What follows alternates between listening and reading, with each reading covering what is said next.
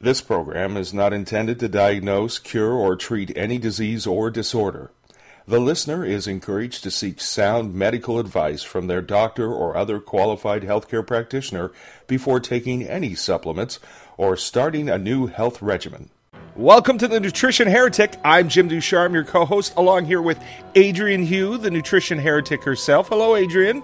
Hello, Jim. How are you today? I'm fine. Here we are on Valentine's Day weekend, which means, you know, I don't understand Valentine's all that much. I mean, I'm the guy who once gave his wife a couch for Valentine's Day. Yeah, I really did that. We wonder why things turn out the way they do. Ever the romantic. I thought that there were romantic overtones in it. But see, I'm no better because I don't even. I ask for toasters and kitchen appliances and stuff that most women would cry about. That's the stuff I want. Like if my husband just brought me a pound of mortadella from San Francisco, and I'm stoked. Was it shaped in a heart? No, it wasn't. I don't really care about that. Just want the meat. Just give me the meat. It's okay. Yeah, no, I guess. Yeah, that would kind of be creepy if it was shaped in the shape of a heart. You know? But they do have those ribeyes you can get in the shape of a heart, facing each other. So yeah, they put them in a heart-shaped plastic shell, and right. Then they slice them in half, and then they open up, they fan them out so that they look like they fit right in the shape of the heart. Yeah. Now if that doesn't say love, I don't know what does. Yeah, I don't know. I don't know about anybody else, but after a big ribeye steak, I'm not the most romantic guy you're ever going to meet. Okay. I don't want to take that somewhere I might regret. That's all I'm saying. Maybe we should just move on because we're about as romantic as a hockey team. Yeah.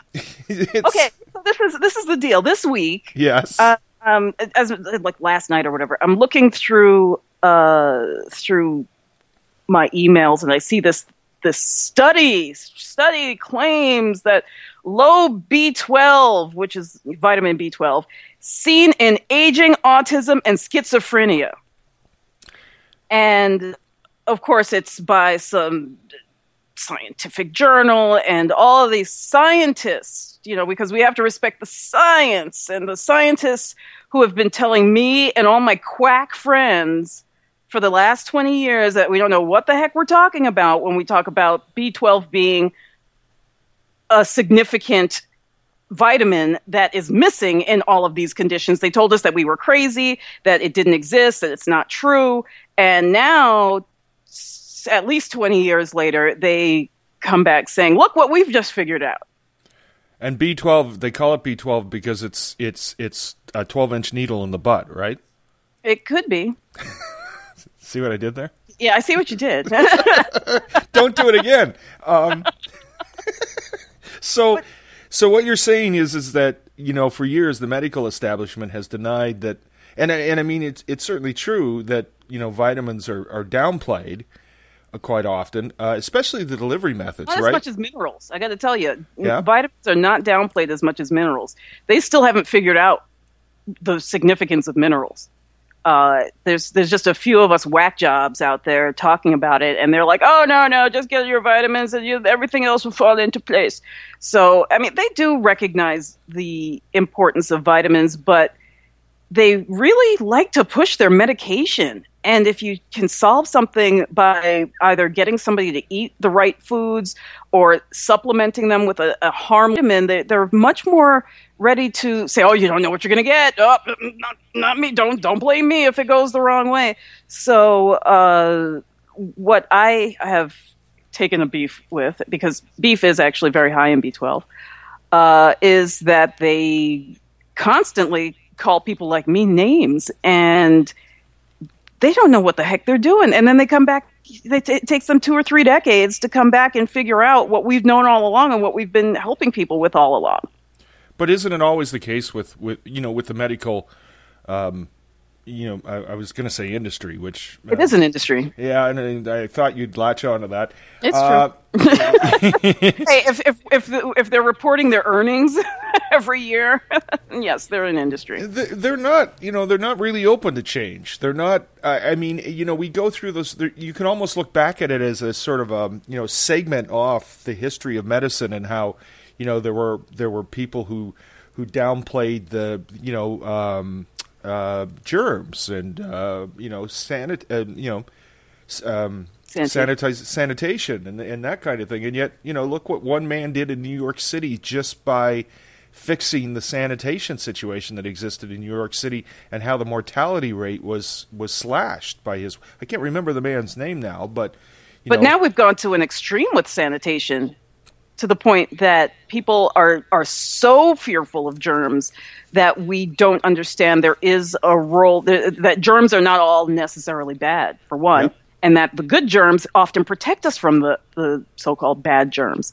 So we really, everybody loves to talk about moderation, but nobody wants to follow it, and nobody really wants to implement moderation in the way that they practice their daily lives, and the way they practice nutrition, the way they practice cleanliness. Because I'll see people do some really nasty things, like, you know, they'll have, I don't know, pet hair in the teacups and you know, just whatever, and then they'll get all wigged out because they saw a feather on the shell of the egg that they bought at the supermarket. Yeah, that's yeah.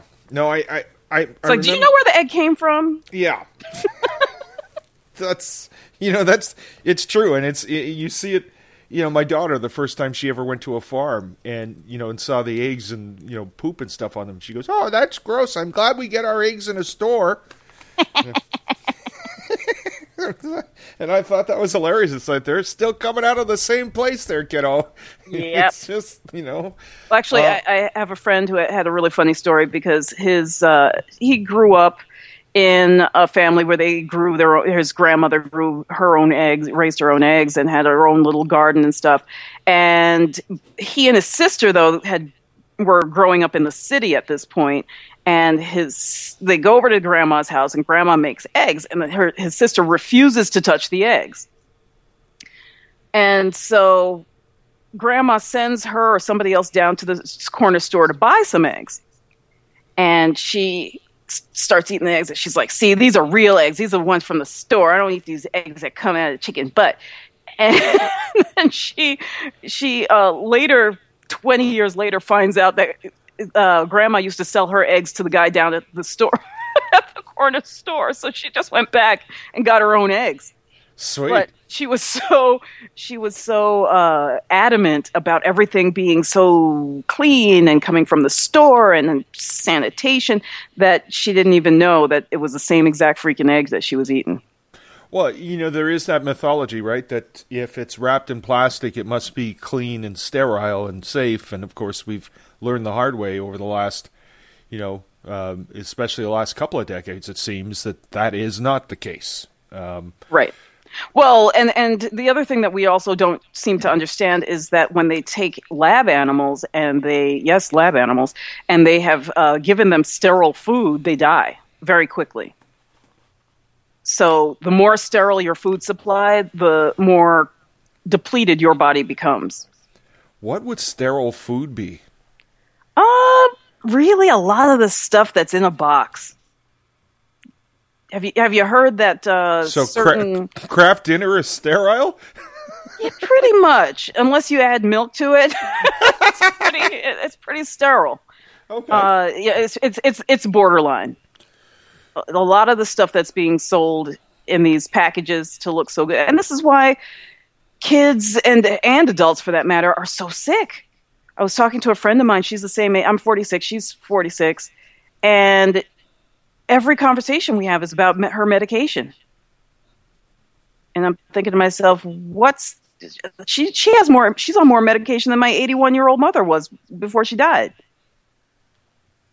And I'm thinking, yeah, this is a problem, especially when most of your meals come out of boxes. Yeah, I mean, there are. I do think that, generally speaking, we could make the case that we are over medicating our children. We're obviously over-medicating ourselves. Right. But this, I don't want to go off on a total tangent here. Really? But people are so obsessed with everyone being a vector of disease, and this is causing a Zika virus, and all these things are coming at us, and we got to protect and do. And it all starts at home.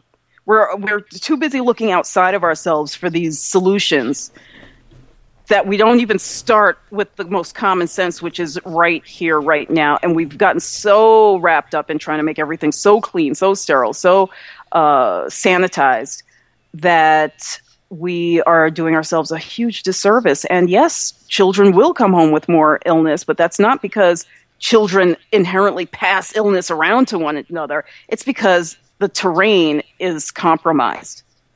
Yeah, and I think any parent can attest to that, because one of your kids brings something home, or someone in the family brings something home, and the reaction to it is different depending on the person. Like, depending on how many, the older they are, the better they seem to handle it. I know I'm generalizing. Don't send me hate mail, but I'll do that anyway. You get the folks that have been around and been a little bit more, exposed to more of these bugs, that cold may not be as bad for them as the person. But also remember that those people started out very different from how kids start out today. The food supply was entirely different. Even before the 1980s, you could say that the food supply was markedly better than it is today. And going back further, you could say in the 1950s, it was better than in the 1980s. And before that, it was better in the 1900s. Before the whole food processing thing really took over. So if people have an issue with B12, what often happens is they end up having to get shots. So a lot of kids, I've seen this particularly, well, I've actually seen it in the elderly and in autistic children, where very frequently they are extremely low in B12. Often, in the case of children, it's often because the parents eat a very restrictive diet during and prior to pregnancy, as well as in the child's early years when that child, they're eating diets that largely don't contain any animal foods. And animal foods are the only assimilable form of B12 in the diet. I know there's a lot of people who say that's a crock of shit, and that it's there's going to be B12 in certain algae and others, and those analogs just don't appear to provide what humans can actually use as B12. So they pass through the body. The elderly, I actually attribute that less to the kind of vegan side of things, but more towards the tasteless diets that are given to the elderly. We are often told that elderly people do start to lose their digestive capacity. And if you don't produce enough acid in the stomach, in particular intrinsic factor in the stomach, then you will not cleave the B12 that you need for your body to use it. Make sense? And and what they do is, I'm hung up on the whole cleave thing. Sorry. But what happens is that these people, I believe that really the huge problem we're seeing with the elderly, yes, I do believe that digestive function may turn down a bit in the elderly. However, I don't think it needs to be as bad as it is. I think a lot of the problem is coming from the fact that the elderly are being told constantly that they've got to eat less salt and less fat and less of the stuff that makes you want to eat. So when salt, for example, sodium chloride, the chloride in salt is part of what makes hydrochloric acid that helps us digest our food. If you don't digest your food, you don't get hungry. Your body just eventually starts to shut off that part of the system, and suddenly you are not digesting your food properly.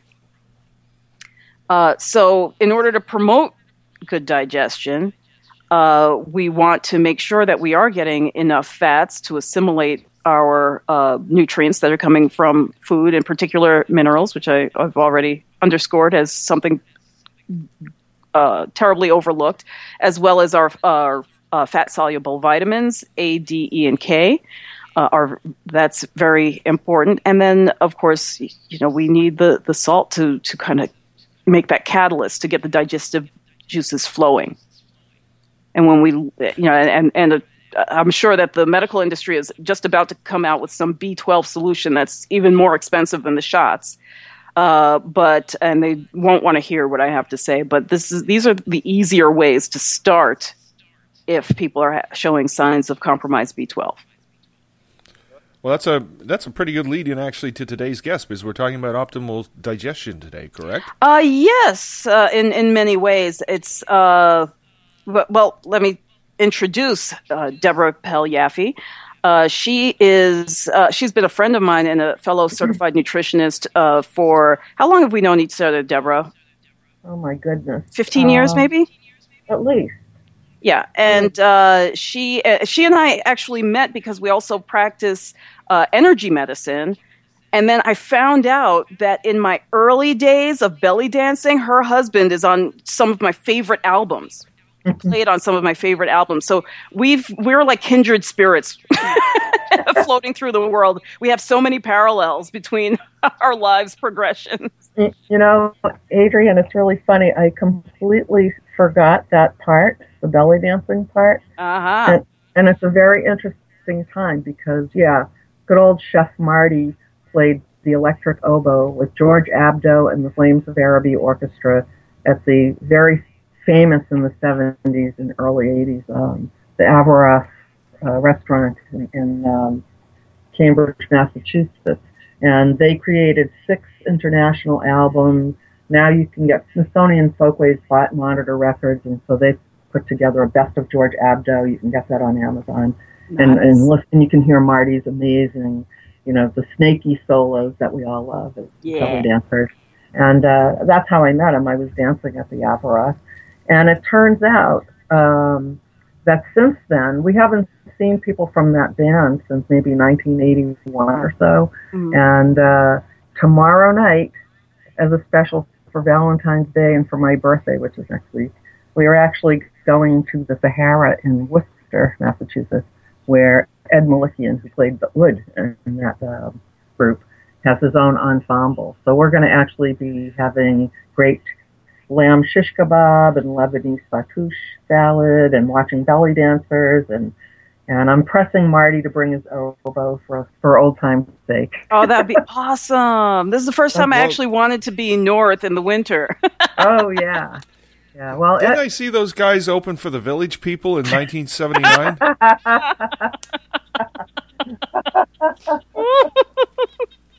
I thought it was them. No, wrong. wrong electric oboe. Yes. So Deborah, with your husband, Chef Marty, you started something called HypnoChef. Can you tell us what HypnoChef is? Well, we're sort of on a journey to sort of settle what that is ourselves. It's everything but the kitchen sink. Oh, okay. But, well, you know, basically, you know, we're both hypnotists, and Marty's the chef, and of course I'm a nutritionist, and we also do energy medicine of different sorts and energy psychology, And we have a lot of metaphysical background, and we do a lot of meditation types of things, especially from a Tibetan Buddhist perspective. We study with a very well-known Lama, and you know, what we've pretty much put together is, as we've grown in terms of working with people, is, you know, we started with nutrition and good food, and then we realized, you know, when we had our restaurant for quite a number of years, that part of the reason people really liked our restaurant so much, and they actually felt like they digested, speaking of digestion, that they were able to digest their food so well, was because of Marty's attention to, you know, to the plate and how it looked, the presentation, the colors, the kind of music we played in the restaurant, the atmosphere, the congeniality, the sense of community, the kind of art we had on the walls, everything. We were sort of ahead of our time without realizing it. Yeah. In this psychology of eating and food, and just for our own selves. Then we became interested in hypnosis and became certified in that. And so pretty much we learned a lot about the mind and food and digestion and health and the interaction of that. So I kind of think of HypnoChef as being sort of where mind and matter meet the science of your platter kind of thing. I like that as a slogan. Yeah. I mean, because we're really looking at, Marty and I were discussing this earlier today in preparation to speaking to you all. And our view of things is that pretty much everything is food in some sense. And everything affects how we receive the food and digest it and absorb it and utilize it. And so there's many, many, many things that you can talk about. What we do in our work with people, every person that comes, of course, as you know, as a nutritionist, each person is different. Exactly. And so it has to be client-centered.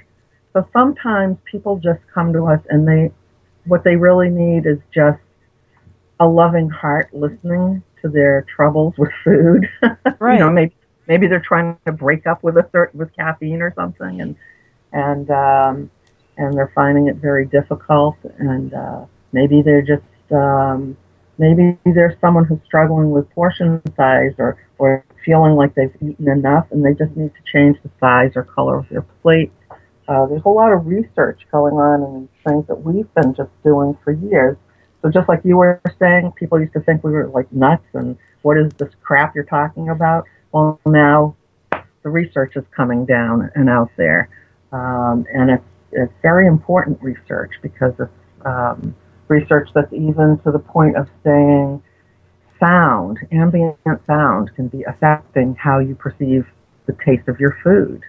So they're recognizing all these things that Marty and I have been sort of just doing for years.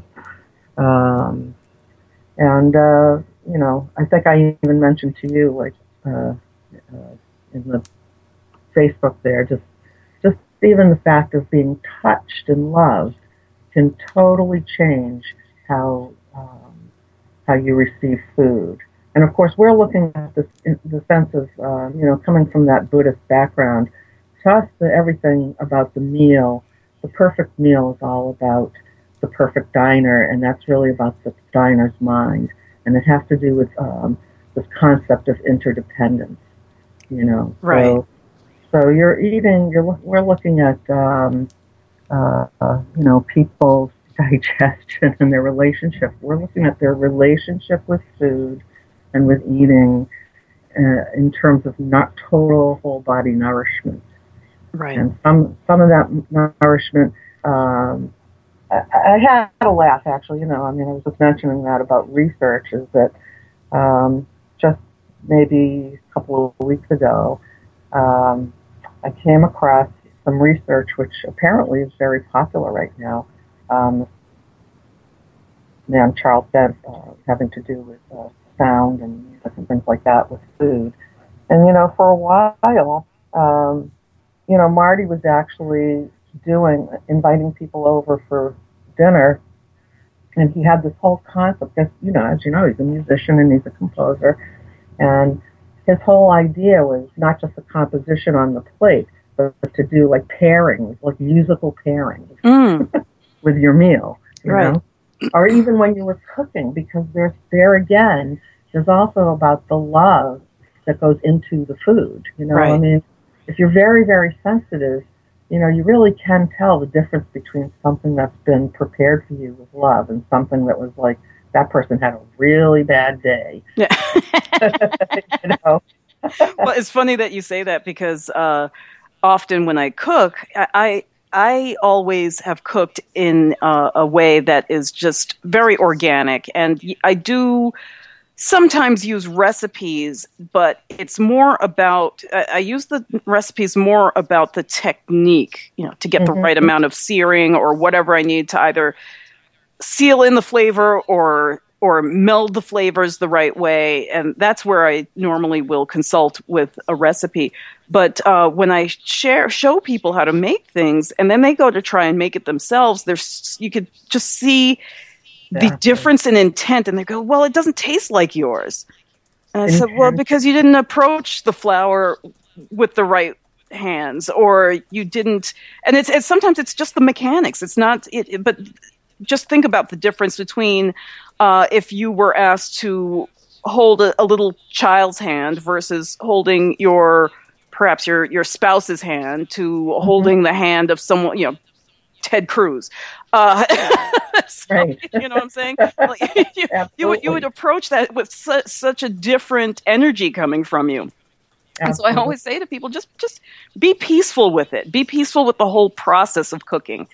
That's right. Just bring as much contentment as you can. Not even necessarily love, just contentment and pride in the fact that you have this opportunity to do this for yourself. Right. Because if you don't, if you're not going to nourish yourself with food, then all your speeches about wanting to nourish yourself, you can probably just throw them out the window, because that's where, seriously, that's kind of where we start, isn't it? As humans, we you know, if we can't start with the things that we need to survive. That's and true. Showing ourselves love, then all the woo-woo talk about how they want to, you know, take care of myself and nourish and do all this stuff and nurture, it doesn't really make any sense to me anymore. So because it seems like they're to speak to what I said earlier, it seems like in those cases people are looking for something outside of themselves. Yeah. So you know, you're bringing up. You're reminding me of a very important issue. You know, when we started from food and nutrition, and we've always seen how that affects your mood and all that stuff, right? Yeah. And so when I became a hypnotist, it's sort of heresy, and I'm sort of a heretic in the hypnosis world, because so many hypnotists really insist that, you know, you just need to change the mind, and then, you know, everything's going to be okay. Yeah. You know, and especially this is in terms of, you know, of course, you know, the bread and butter for most hypnotists is weight loss and smoking cessation. Exactly. And you know, I really sometimes get into a little some fights with people, because they're not looking at the real nutrition. Right. And you know, if you're going to do a bad food plan, you know, yes, you will have good results with the hypnosis. The hypnosis will work for, you know, if the person does their homework, it'll accomplish that end of things. And it may even help overcome cravings for a while, or their behavior in terms of what they're eating and everything. But at some point, you know, the body, I'm sure you've read Candace Kurt's Molecules of Emotion. And, you know, she comes right out and says, you know, your body is the subconscious.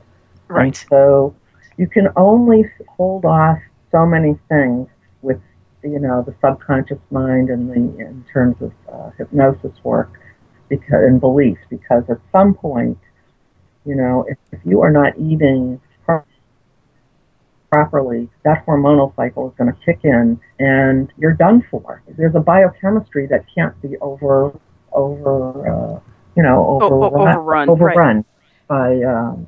by the hypnosis. They have to work hand in hand. Right, and that's something. I think that's where we originally were thinking about HypnoChef, is that, you know, you really are looking at the mind and the body, the nutrition and psychology, and the hypnosis work together. But it became much broader. You know, the things that turned out we could do with it. What I was going to say is that this is something that in the EFT community, emotional freedom technique community, that I've often butted heads with people on. And it's funny, because when I talked to Gary Craig, he would say he completely got it. Yes, you do. You know, you don't need to eat chocolate and all this other stuff that everybody's trying to tell you is, you know, good for you, the new fad foods and the processed food. He has never endorsed, as far as our conversations went, never endorsed just keeping your diet the same. Same thing with Donna Eden. She is from Eden Energy Medicine. She also talks about how we have all of these wonderful real foods. Louise Hay talks about it. All of these people talk about this, but a lot of the people who follow them never hear that part of the message somehow. And so where I've butted heads with people is letting them understand, for example, EFT is often used for pain, right? Yeah. And there's a concept of chasing the pain. So, yeah, you started, when you came to me, you had a pain in your knee. Now it's in your low back. And then you chase it from there to your neck. Why are you chasing it away so much? It's because you never corrected the underlying fundamental ingredients that are going into your body that would make the change last. Exactly. In fact, that's funny you said that, because earlier today I was reading about, how serotonin, having enough serotonin can really help reduce pain, discomfort. You know? That's why those serotonin foods are kind of like comfort foods, right? Right. Well, it's interesting. EFT is interesting because, from my perspective, EFT I came to before even hypnosis, and EFT is really, for me, it really is a hypnosis, but that's another heresy, Right. So I'm right with you, heretic. Well, there you go, fellow heretic. So I think Jim had something to ask. Well, and aren't serotonin levels also closely related to mood? In other words, often how they treat depression is with medicines designed to boost serotonin? That's that is true. They do that, and then those things can backfire in that kind of a setting, as I'm sure Adrian probably spoke about before. But serotonin is your happy mood chemical, and that's why one of the things that I also do is I teach. I'm a senior trainer with the Tai Chi for Health Institute, and Dr. Paul Lam, who's a medical doctor, put together these easy to do, easy to learn programs for arthritis and diabetes and such. And definitely one of the things that I speak of, when I'm teaching a class, if we're doing something like Tai Chi walking or even just a little program, I actually remind people that this motion, this rocking motion in the Tai Chi walking, helps your body, provided you've given it. Like, Adrian and I were talking earlier, you have to have the building blocks in there. But once you've got the building blocks of the food in there, then all these other things like Tai Chi or, like movement, exercise, like that gentle exercise or rocking, and just rocking season can help the body produce, more serotonin. And then you just feel, that's part of why you feel better. Exercise helps you feel better. That's part of it. Right. You're definitely up. And I consider, so that's part of our HypnoChef thing is, movement is it's an essential nutrient. Your body craves this, and so, one of the things we talk about in, HypnoChef is Marty and I like the concept of what we call the other comfort foods. So, we use hypnosis and good food training and cooking classes to help people reframe what's a comfort food. So maybe they were thinking of that mac and cheese and that hamburger. Hamburgers, like a junk food hamburger, not a real hamburger. You got to be careful. And yes, we need to distinguish these things because, and that was actually one of my questions for you is, why do people perceive comfort foods as inherently unhealthy? As I said, I think it was last week on the show or the week before, I said, give me the taco. I'll eat a taco. I'll eat pizza. I will eat hamburgers. I'll eat bacon double cheeseburger. I'll eat pretty much anything as long as it's real food. But unfortunately, many of these foods have been introduced or in the mainstream appear as a processed piece of leather. Or I was going to say, we call those, what do we like to call those edible products. Right. They're not food. They're edible products. Right. People are eating them. They're products that people eat, but they're not food. They're not. They're absolutely not even food. Yeah. But we like to, you know, that's our job, is to help, you know, we use all the tools that we have. We use our hypnosis skills, EFT, Z-Point, Marty's cooking skills, nutrition knowledge. So we use all those things to help people reframe what a comfort food is. And within those comfort foods, we like to include things like things that you don't think of as comfort food in the whole body, whole soul system. And that would be things I mentioned like touch, music, nature, sleep is a big comfort food. Right.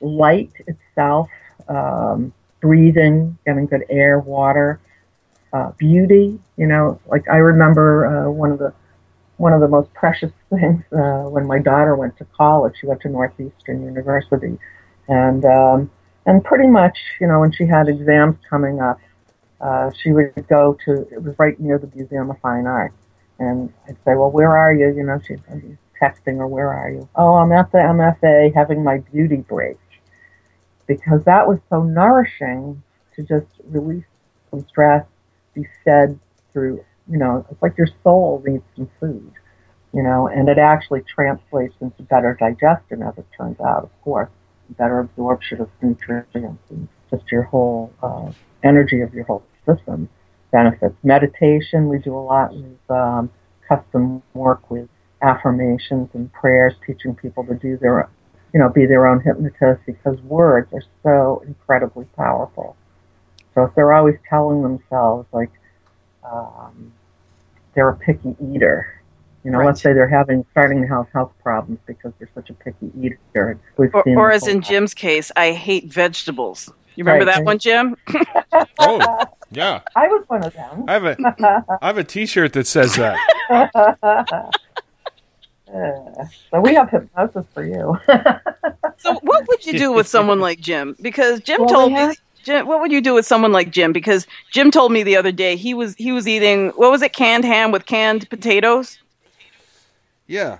It was really good once it was fried. Oh, yeah, fried.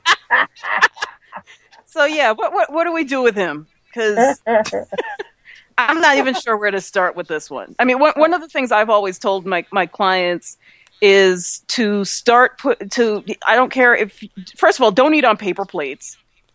There's no bigger sacrilege than eating on a paper plate unless you're at a picnic. Okay? Well, you know, I'm so glad you said that, Adrian, because that was something else I was thinking about in terms of, you know, the thing about presentation and the messaging that your body, you know, like I said, your body is intertwined. It is your subconscious mind. Right. And your regular thinking subconscious mind, you know, understands messages.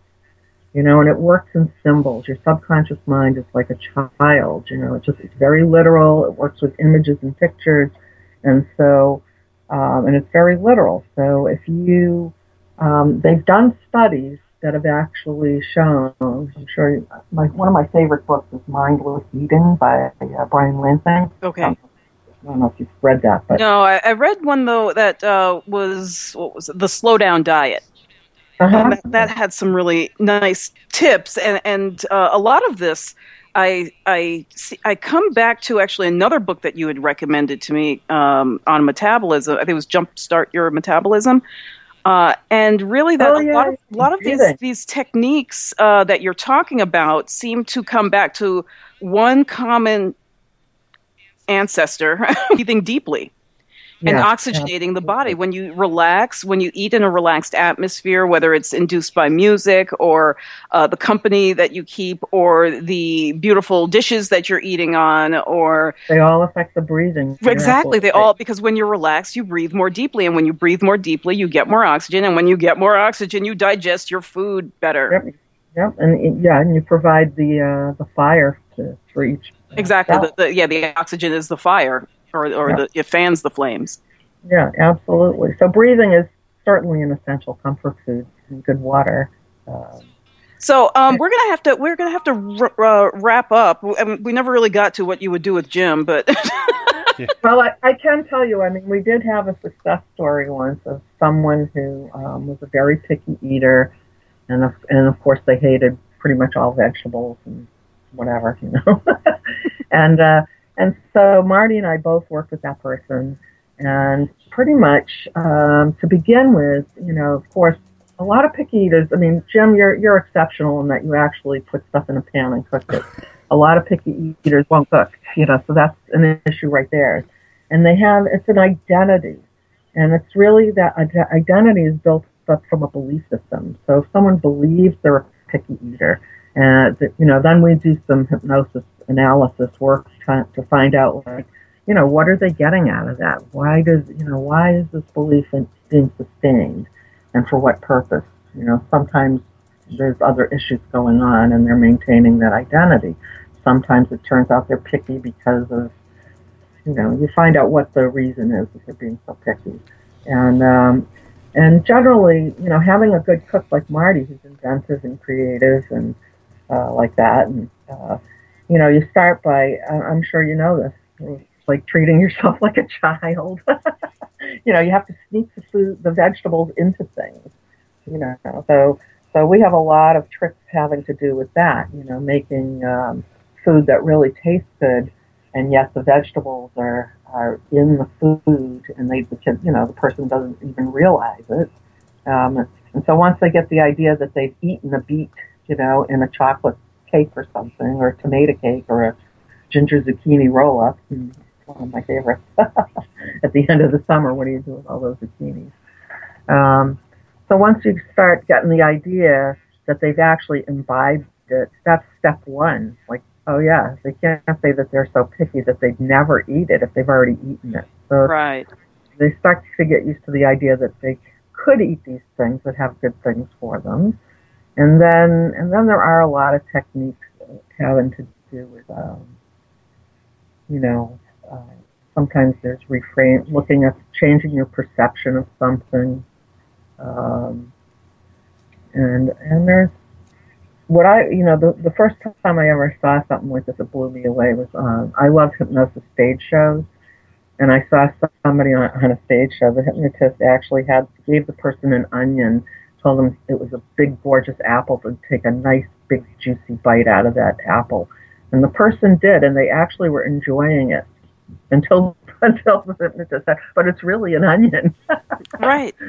So, you know, it's really about our mind, you know, and so we do some different things that, you know, hypnosis techniques to help people move slowly. And then, of course, there's also the question. I always respect, you know, I can't believe how many people want to just give up a food because they think, they have a belief about it, you know, and that's like this magic thing that's going to change their life. Yeah, you know? and often that's a bad move. Exactly. Particularly if you're giving up a real food. If you're giving up something that really can't qualify as food, that's one thing. Right. But to give up entire categories of food because of some, like you say, faulty belief system or some way it's going to make you an ally of whatever rock star just said he went on a diet or... You know, it's it is disturbing, but yeah, people really dig themselves into a hole with that. Yeah, and I do find it particularly disturbing when I hear people in this kind of hypnosis, energy, psychology, law of attraction type of setting denigrate real foods, and I'm thinking to myself, okay, so you believe in the law of attraction, how do you not believe that this negative energy? Junk. Sorry? So that means they're junk attracting junk. Yeah, basically. But also, you know, when they get to a point where they start denying real foods because they're so inherently bad for you, and you know, this is going to change the world if everybody eats like me, kind of thing. And when they get into that state, it seems like they're not attracting the right thing, because now they're sending out all this negativity towards food, and what ends up happening is little by little their diets get stricter and stricter and stricter because they create so much anxiety from one meal to the next. Exactly.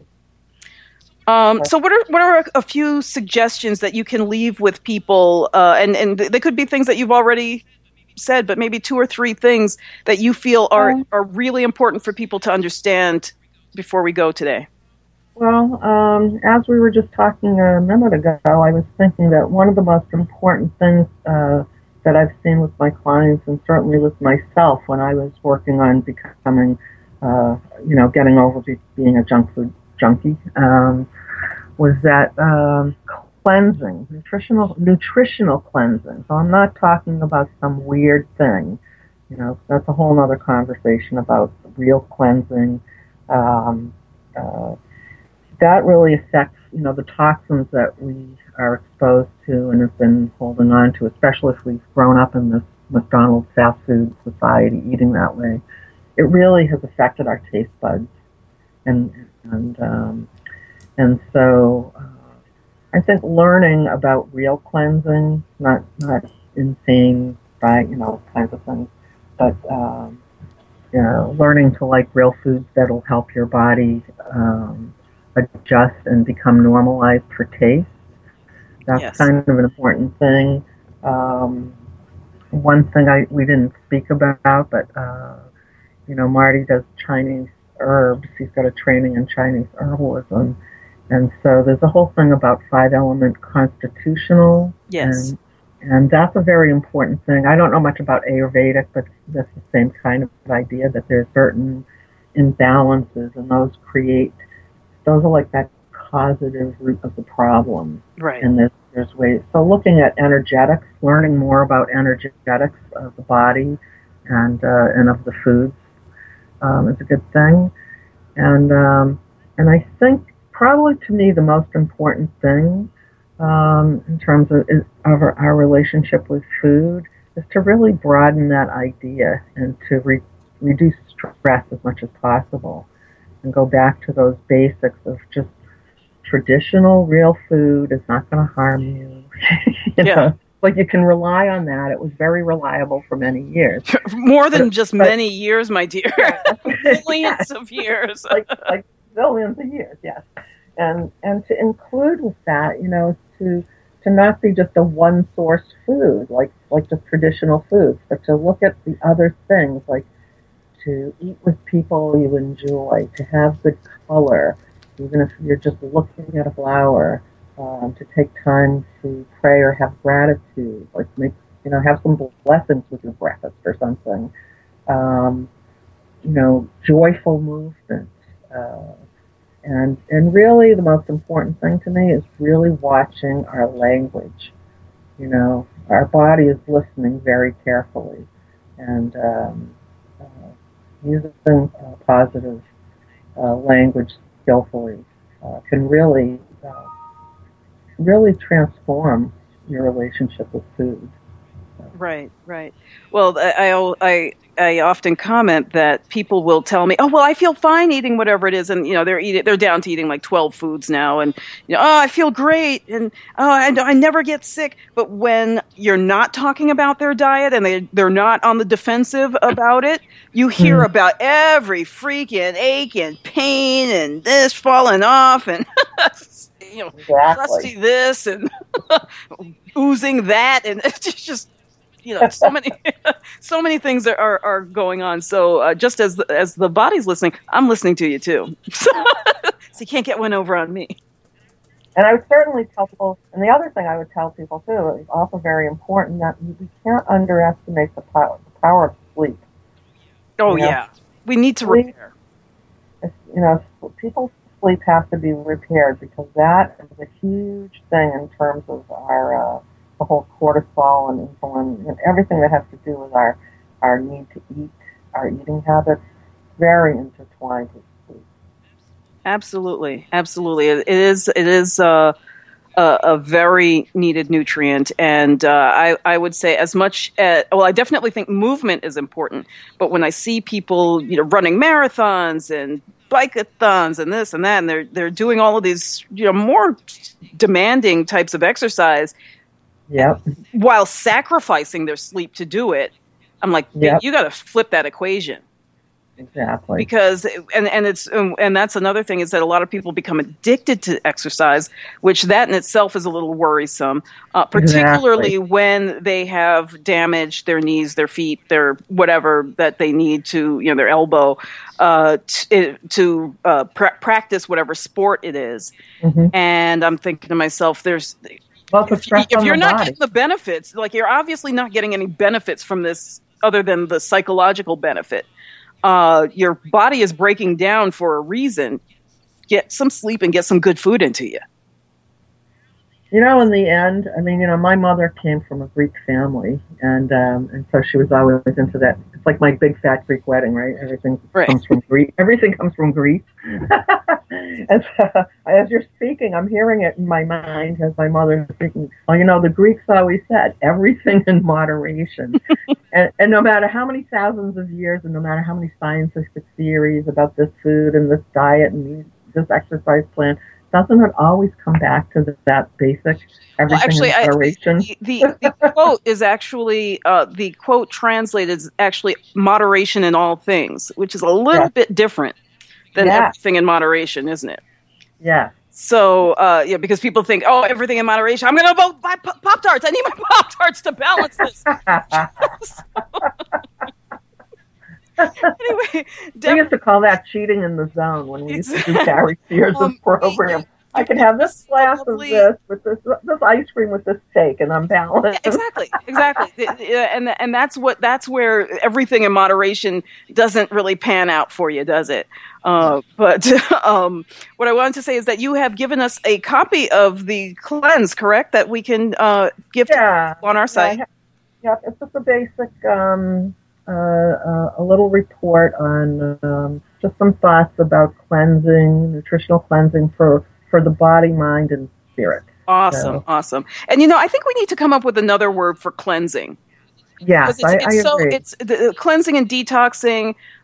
Most people, when they talk about it, they're just talking about the surface. They're just saying like, oh, we're just going to empty your digestive tract for a few days and that's it.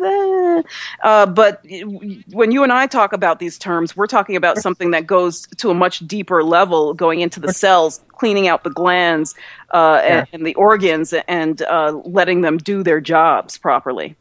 Exactly, cellular cleansing. Right, exactly. So it's a very different concept. So if you think this is just another starvation, master cleanse kind of thing, this is not that. This is something totally different. Correct. All right. And Jim, can you give us our URL? I sure will, nutritionheretic.com. And if you want to check out the podcast, you can check out nutritionheretic.com/podcast, and if you're on Facebook, of course you're on Facebook. The entire galaxy is on Facebook. Facebook.com/nutritionheretic. That's our Facebook page.